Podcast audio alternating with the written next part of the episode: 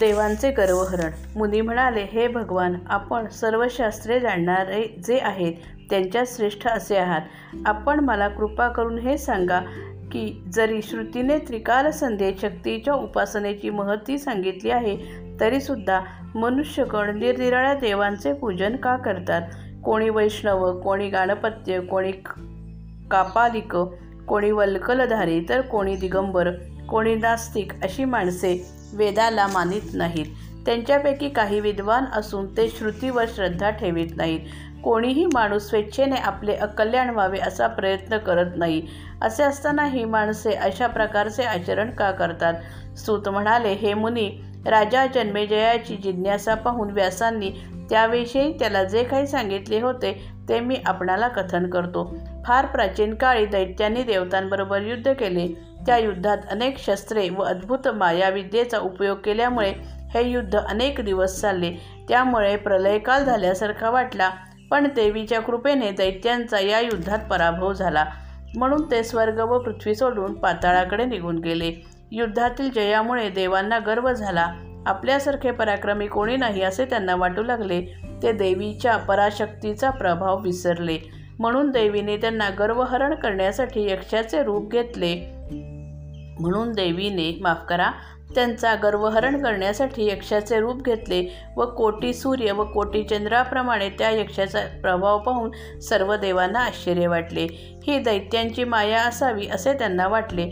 देवांना आश्चर्यात टाकणारी ही माया कोणी निर्माण केली आहे हे जाणून घेण्यासाठी इंद्राने अग्नीला त्या यक्षाकडे पाठवले. अग्नी यक्षाकडे गेल्यावर यक्षाने त्याला त्याचा परिचय विचारला.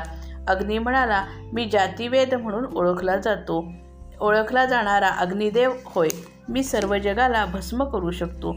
त्याचे हे बोलणे ऐकून यक्षाने त्याच्यापुढे एक काडी टाकली आणि ह्या काडीला तू जाळून दाखव असे त्याला सांगितले. अग्नीने ते काडी जाळण्याचा प्रयत्न सुरू केला परंतु काही केल्या त्याला ती काडी जाळता येईना. म्हणून लज्जित होऊन तो पुन्हा देवांकडे परतला. त्याने सर्व देवांना घडलेला वृत्तांत कथन केला. नंतर इंद्राने वायूला त्या यक्षाकडे पाठवले. यक्षाला आपला परिचय करून देताना वायू म्हणाला मी मातरिश्वा आहे मला वायू असेही म्हणतात. मी सृष्टीतील सर्व गोष्टींचे संचालन करतो. यक्षाने त्याला सांगितले तू ही काडी तिच्या जागेवरून हलवून दाखव. जर तुला ही काडी हलवता आली नाही तर गर्व सोडून आपल्या स्वामीकडे जा. वायूने सर्व शक्ती एकवटून ती काडी हलवण्याचा प्रयत्न केला. पण त्याला काही ती हलवता येईना. म्हणून गर्वहरण झालेला वायू लाजेने मान खाली घालून इंद्राकडे गेला व तेथे त्याने तेथे गेल्यावर देवांना सांगितले आपण उगीच गर्व करीत आहोत. त्या यक्षाला काही ओळखता येत नाही. नंतर सर्व देवांनी इंद्राला म्हटले हे देवराज तुम्ही आता यक्षाविषयी माहिती प्राप्त करून घेण्यासाठी स्वतःच तिकडे जावे. इंद्र लगेच गर्वाने तिकडे निघाला. इंद्र तेथे पोचल्यावर यक्ष अंतर्धान झाला. हे पाहून इंद्राला लाज वाटली. यक्ष आपल्याशी संभाषणसुद्धा करू इच्छित नाही म्हणून तो अंतर्धान झाला. आता यक्षासंबंधी देवांना माहिती सांगणे शक्य नसल्याने त्यांच्याकडे जाणे उचित नाही. महत्त्वाकांक्षी माणसाचे धन सन्मान हेच होय. ते नाहीसे झाल्यावर त्याला जीवन गोड वाटत नाही. तसेच इंद्राचेही झाले. म्हणून त्याने आपला देह त्यागण्याचे म्हणजेच इंद्राचे गर्वहरण झाले. त्यावेळी आकाशवाणीने त्याला सांगितले की तू सुखप्राप्तीसाठी मायाबीजाचा उपयोग कर. म्हणून इंद्र मायाबीजाचा जप करू लागला. खूप दिवसपर्यंत त्याने असा जप केला. चैत्र शुद्ध नवमीच्या दुपारी एक तेज आविर्भूत झाले. त्या तेजामध्ये भगवती प्रकट झाली. प्रातकालीन सूर्याच्या कांतीप्रमाणे ती दिसत होती. तिच्या हातात वर पाश अंकुश होते. तिची मुद्रा अभयदान देणारी होती. तिचे दर्शन घडताच इंद्र तृप्त झाला. त्याच्या डोळ्यातून प्रेमाश्रू वाहू लागले. त्याचा देह रोमांचित झाला. त्याने तिची स्तुती केल्यावर तिला विचारले हे भगवती तो यक्ष कोण होता? तो का उत्पन्न झाला होता? देवी म्हणाली सर्व कारणांचे कारण ब्रह्म आहे ते माझेच रूप आहे. तुम्हाला माझ्याच कृपेने युद्धात जय मिळतो. परंतु गर्व झाल्याने तुम्ही ते विसरला होता. तुमचा गर्व हरण करण्यासाठीच मी यक्ष बनले होते. पूर्ण पात्र प्रदान. व्यास म्हणाले हे जन्मेजया एकदा प्राण्यांच्या कर्मफल भोगानुसार इंद्राने पंधरा वर्ष सेवा केली नाही. या अनावृष्टीमुळे विनाशदायी दुर्भिक्ष उत्पन्न झाले. घरोघरी मृत्यू झाल्याने अगणित शवे साचली. अश्व शुकर आणि मानवांचे सुद्धा भक्षण होऊ लागले. अतिक्षुदेने पीडित झालेले पिता पुत्रावर पुरुष आपल्या स्त्रीवर धावून जाऊ लागले. ते एकमेकांना खाऊकी गिळू करू लागले. अशी ही भयानक स्थिती स्थिती सर्वत्र पाहून ब्राह्मणांनी विचार केला की तपोधन गौतम ऋषीच आपल्या या महाभयंकर संकटावर काहीतरी उपाय शोधून काढतील. म्हणून ते गौतमांच्या आश्रमाकडे निघ जायला निघाले. त्यांनी विचार केला की गौतम ऋषी गायत्रीची उपासना करीत असतात. त्यामुळे त्यांच्याकडे अशा या दुर्भिक्ष काळीही सुभिक्ष उपस्थित असणारच. असा विचार करून ते आपले अग्निहोत्र तसेच कुटुंब गोधन शिवाय दासदासी आपल्याबरोबर घेऊन पूर्व दिशेला उजवी घालून ते सर्वजण गौतमांच्या आश्रमात आश आश्रया पश्चिम उत्तर इत्यादी सर्व बाजूकडून पुष्कळच पुष्कळच ब्राह्मण येताना पाहून गौतमांनी आलेल्या सर्वांचे स्वागत केले. त्यांना वंदन केले. आसनादी उपचार करून त्या सर्वांचे त्यांनी पूजन केले. कुशल प्रश्न विचारून त्यांना त्यांच्या आगमनाचे कारण विचारले. तेव्हा त्या सर्व ब्राह्मणांनी दुर्भिक्षामुळे होणाऱ्या त्रासाची दुःखाची गौतमांना जाणीव करून दिली. त्या सर्व दुःखी जनांचे गौतमांनी आपल्या शब्दांनी सांत्वन केले आणि त्यांना अभयदान दिले. ते म्हणाले हे प्रियवरांनो हा आश्रम आपलाच आहे. मी तर आपला सेवक आहे. मी आहे तोवर आपण कोणी कशाचीही चिंता करू नये. आपण सर्व तपोनिधींच्या आगमनामुळे मी आज कृत कृतकृत्य झालो आहे. ज्यांच्या दर्शनामुळेच दुष्कृत्यही सकृतात बदलून जातात.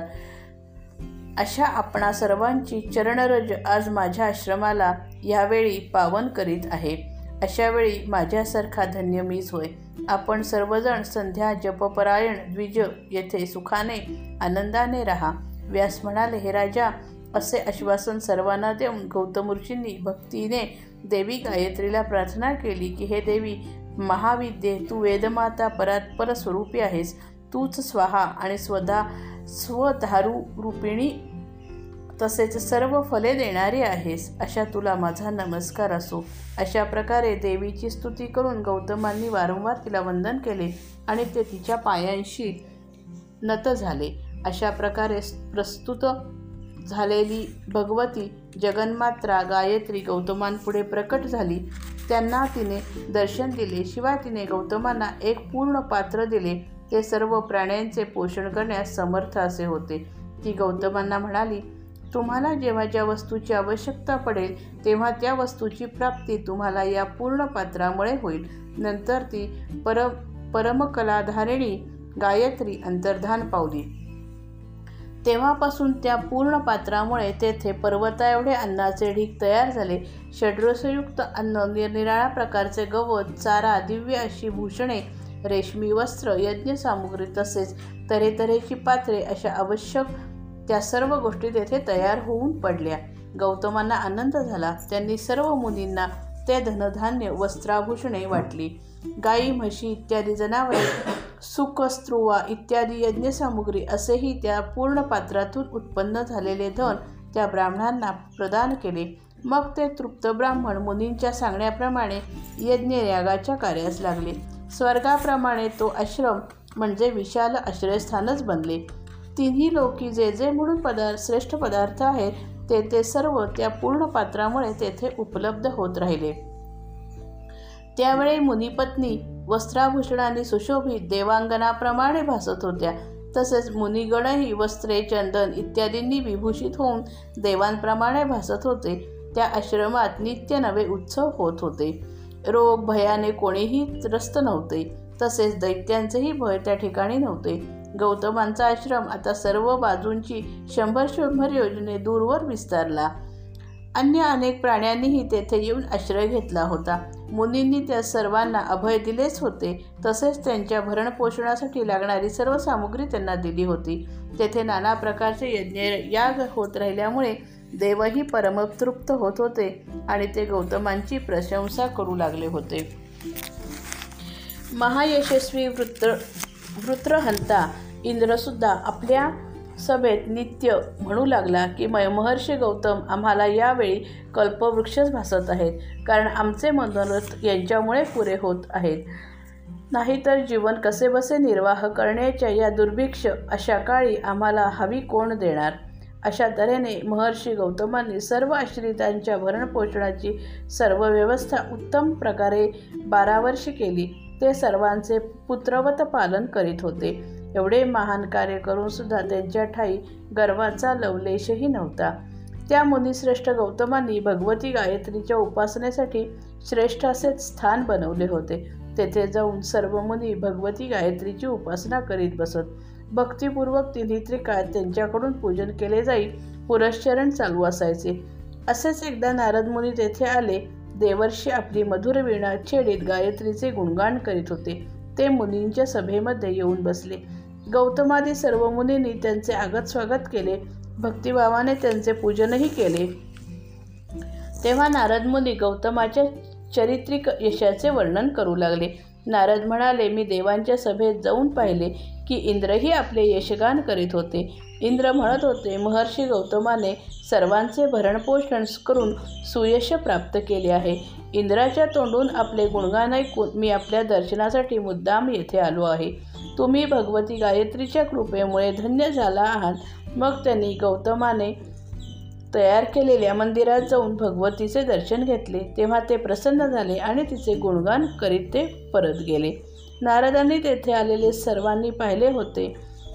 त्यांनी गौतमांचा केलेला गौरव सर्वांनी ऐकला पाहिला. त्यात काही ऋषी असे होते की त्यांना गौतमांचा असा गौरव झालेला पाहावला नाही. त्यांना ईर्ष्या वाटू लागली. म्हणून का ते काहीतरी विपरीत विचार करू लागले. काळाचा महिमा कसा आघात असतो?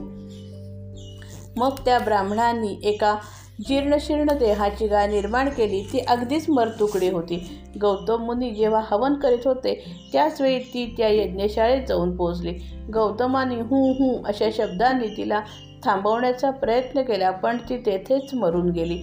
लगेच त्या दुष्ट ब्राह्मणांनी आरडाओरड केला की गौतमाने गोहत्या केली. होम संपून गौतमांनीही येऊन पाहिले तेव्हा तेही मोठ्या विस्मयात पडले. पण त्यांनी विचार केला की असे होण्याचे खरे कारण जाणून घेतले पाहिजे. म्हणून त्यांनी समाधी लावली. त्यांना त्या ब्राह्मणांचे दुष्कर्म कळले. तेव्हा ते रुद्राप्रमाणे अत्यंत क्रोधित झाले आणि त्यांनी त्या दुष्ट विप्रांना शाप दिला की तुम्ही गायत्री देवीपासून दूर व्हाल. तिची कृपा तुम्ही प्राप्त करू शकणार नाही. नंतर त्यांनी आचमन केले आणि ते देवीच्या दर्शनार्थ निघून गेले. तेथे देवीही या दुष्कृत्यामुळे विस्मित झालेली त्यांना दिसली. ती गायत्री देवी गौतमांना म्हणाली सर्पाला पाजलेले दूधही विषच बनते. हे मुनीवर कर्माची गती अशीच असते. असे समजून धैर्याने काम कर. तेव्हा मुनींनी देवीला नमस्कार केला आणि स्वतःच्या मनात शांत केले व मग ते आश्रमात निघून गेले. शापाने त्रस्त झालेले ते ब्राह्मण आजपर्यंत केलेले वेदाध्ययन आणि गायत्री मंत्र साफ विसरून गेले. तेव्हा त्यांचे डोळे उघडले आणि ते पश्चाताप करीत गौतम मुनींकडे आले. त्यांनी लज्जेने नतमस्तक होऊन गौतमांपुढे लोटांगण घातले. त्यांनी अतिशय नम्रपणे गौतमांना प्रसन्न व्हा अशी विनंती केली क्षमा मागितली. त्यामुळे मुनींचे हृदय करुणेने द्रवले. त्यामुळे ते म्हणाले हे ब्राह्मण हो तुम्ही कृष्ण कृष्णावतारापर्यंतच कुंभीपाक नरकाचे कष्ट भोगाल. कारण माझा शाप असत्य होणार नाही. मग जेव्हा कलियुग सुरू होईल तेव्हा तुम्ही पृथ्वीवर जन्म घाल घ्याल. माझे हे वचन सत्य आहे. त्यात अन्य असे काहीही नाही. शापातून मुक्त होण्याचा मार्ग म्हणजे देवी गायत्रीच्या चरणकमलाची सेवा तुम्ही करा. व्यास म्हणाले हे ज जन्मेजया गौतम ऋषींनी अशा तऱ्हेने सांत्वन केल्यावर त्या ब्राह्मणांना निरोप दिला. सर्वजण प्रारब्धाची विडंबना म्हणून गप्प बसले. भगवान श्रीकृष्णाने जेव्हा परमधामाचा मार्ग सुधारला तेव्हा ते सर्व ऋषी कुंभीपाक नरकातून मुक्त झाले. मणिद्वीप वर्णन. व्यास म्हणाले हे राजन आता मी तुला सुंदर मणिद्वीप कसे आहे ते सांगतो. भुवनेश्वरी जगदंबेचे हे परमस्थान हेच परमस्थान होय. या सर्व लोकींच्या श्रेष्ठ अशा स्थानाची निर्मिती पूर्वकाली भगवतीने स्वेच्छापूर्वक केली होती. त्याला सर्व लोकही म्हटले जाते. कारण तिन्ही लोकात यासारखे सुंदर ठिकाण दुसरे नाही. सर्व जगाला छत्रस्वरूप असे हे द्वीप संसारिक तापापासून अलग असे आहे.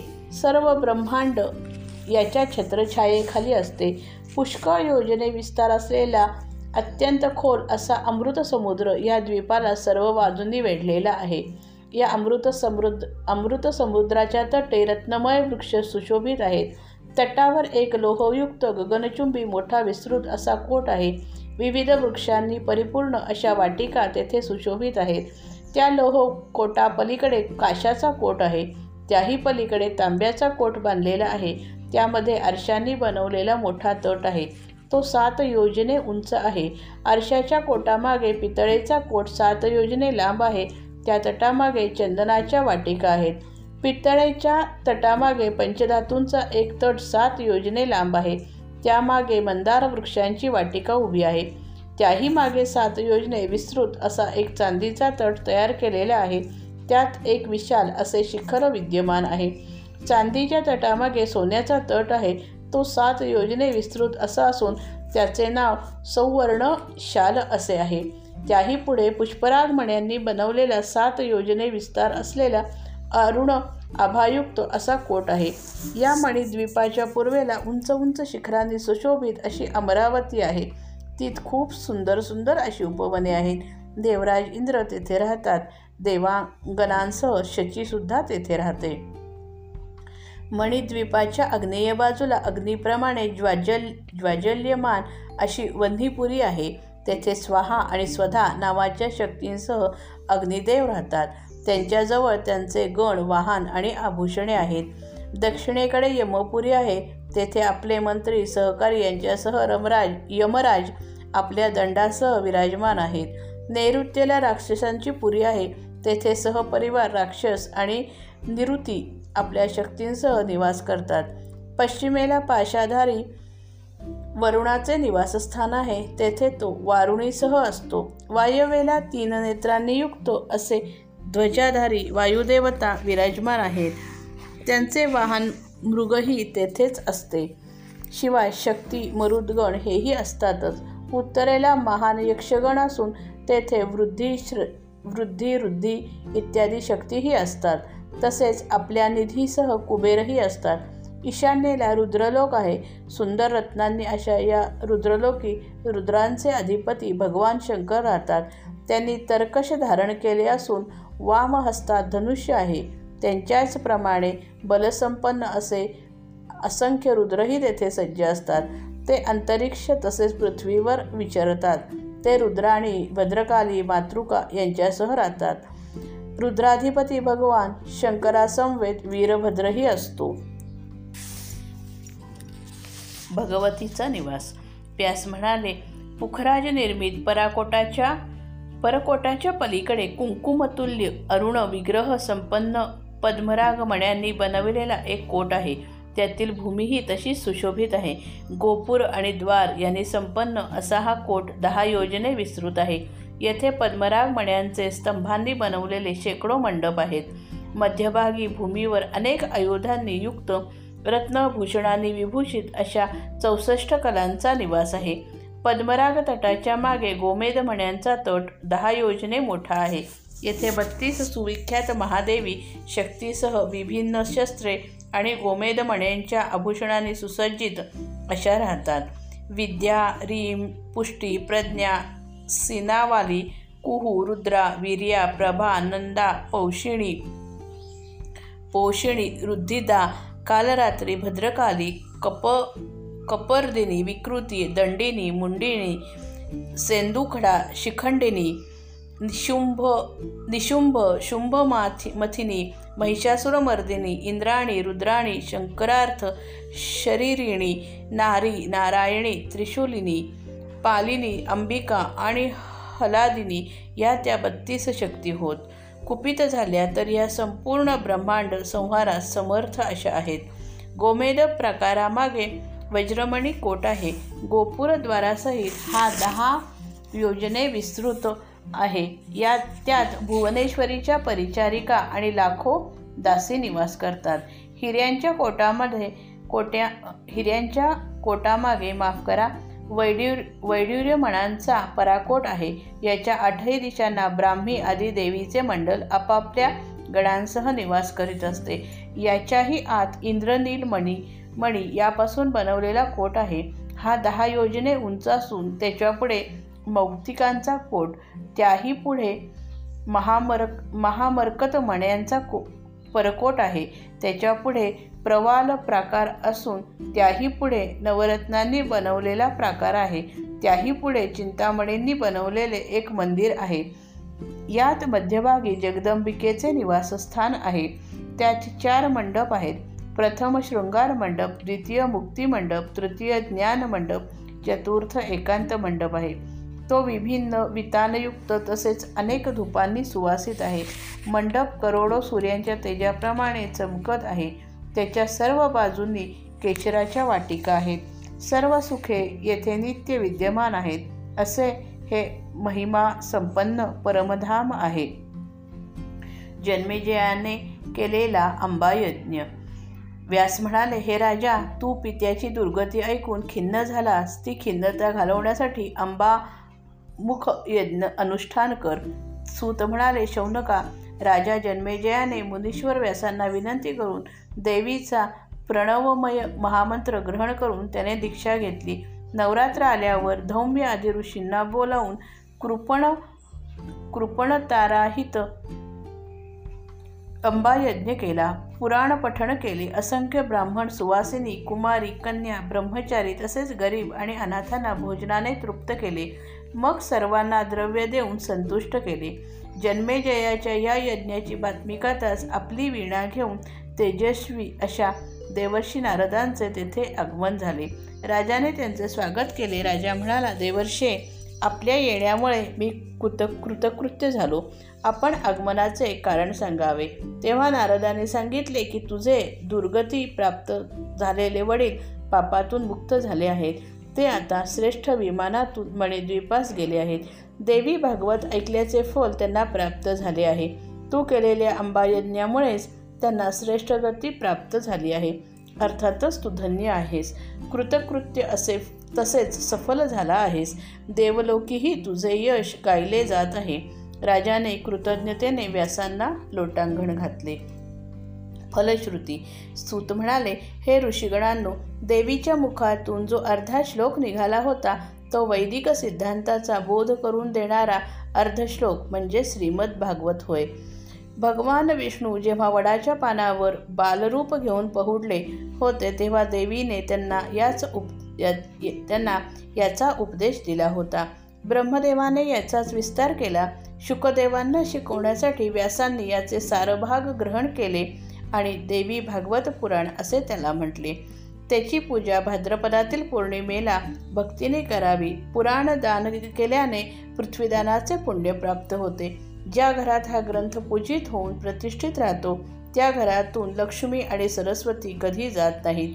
या ग्रंथ हा ग्रंथ वेदांचे सार होय याला माझा नमस्कार असो. सुतांचे हे वाक्य ऐकून नैमिषारण्यवासिनी तपोनिष्ठ महर्षींनी त्याचे पूजन केले. भगवतीचे चरणकमलांचे पूजन करून सर्व ऋषीगण प्रसन्न झाले. श्रीमद श्रीदेवी भागवत पुराण संपूर्ण. जगदंब उदयोस्तु उदयोस्तु उदयोस्तु. अंबा माता की जय.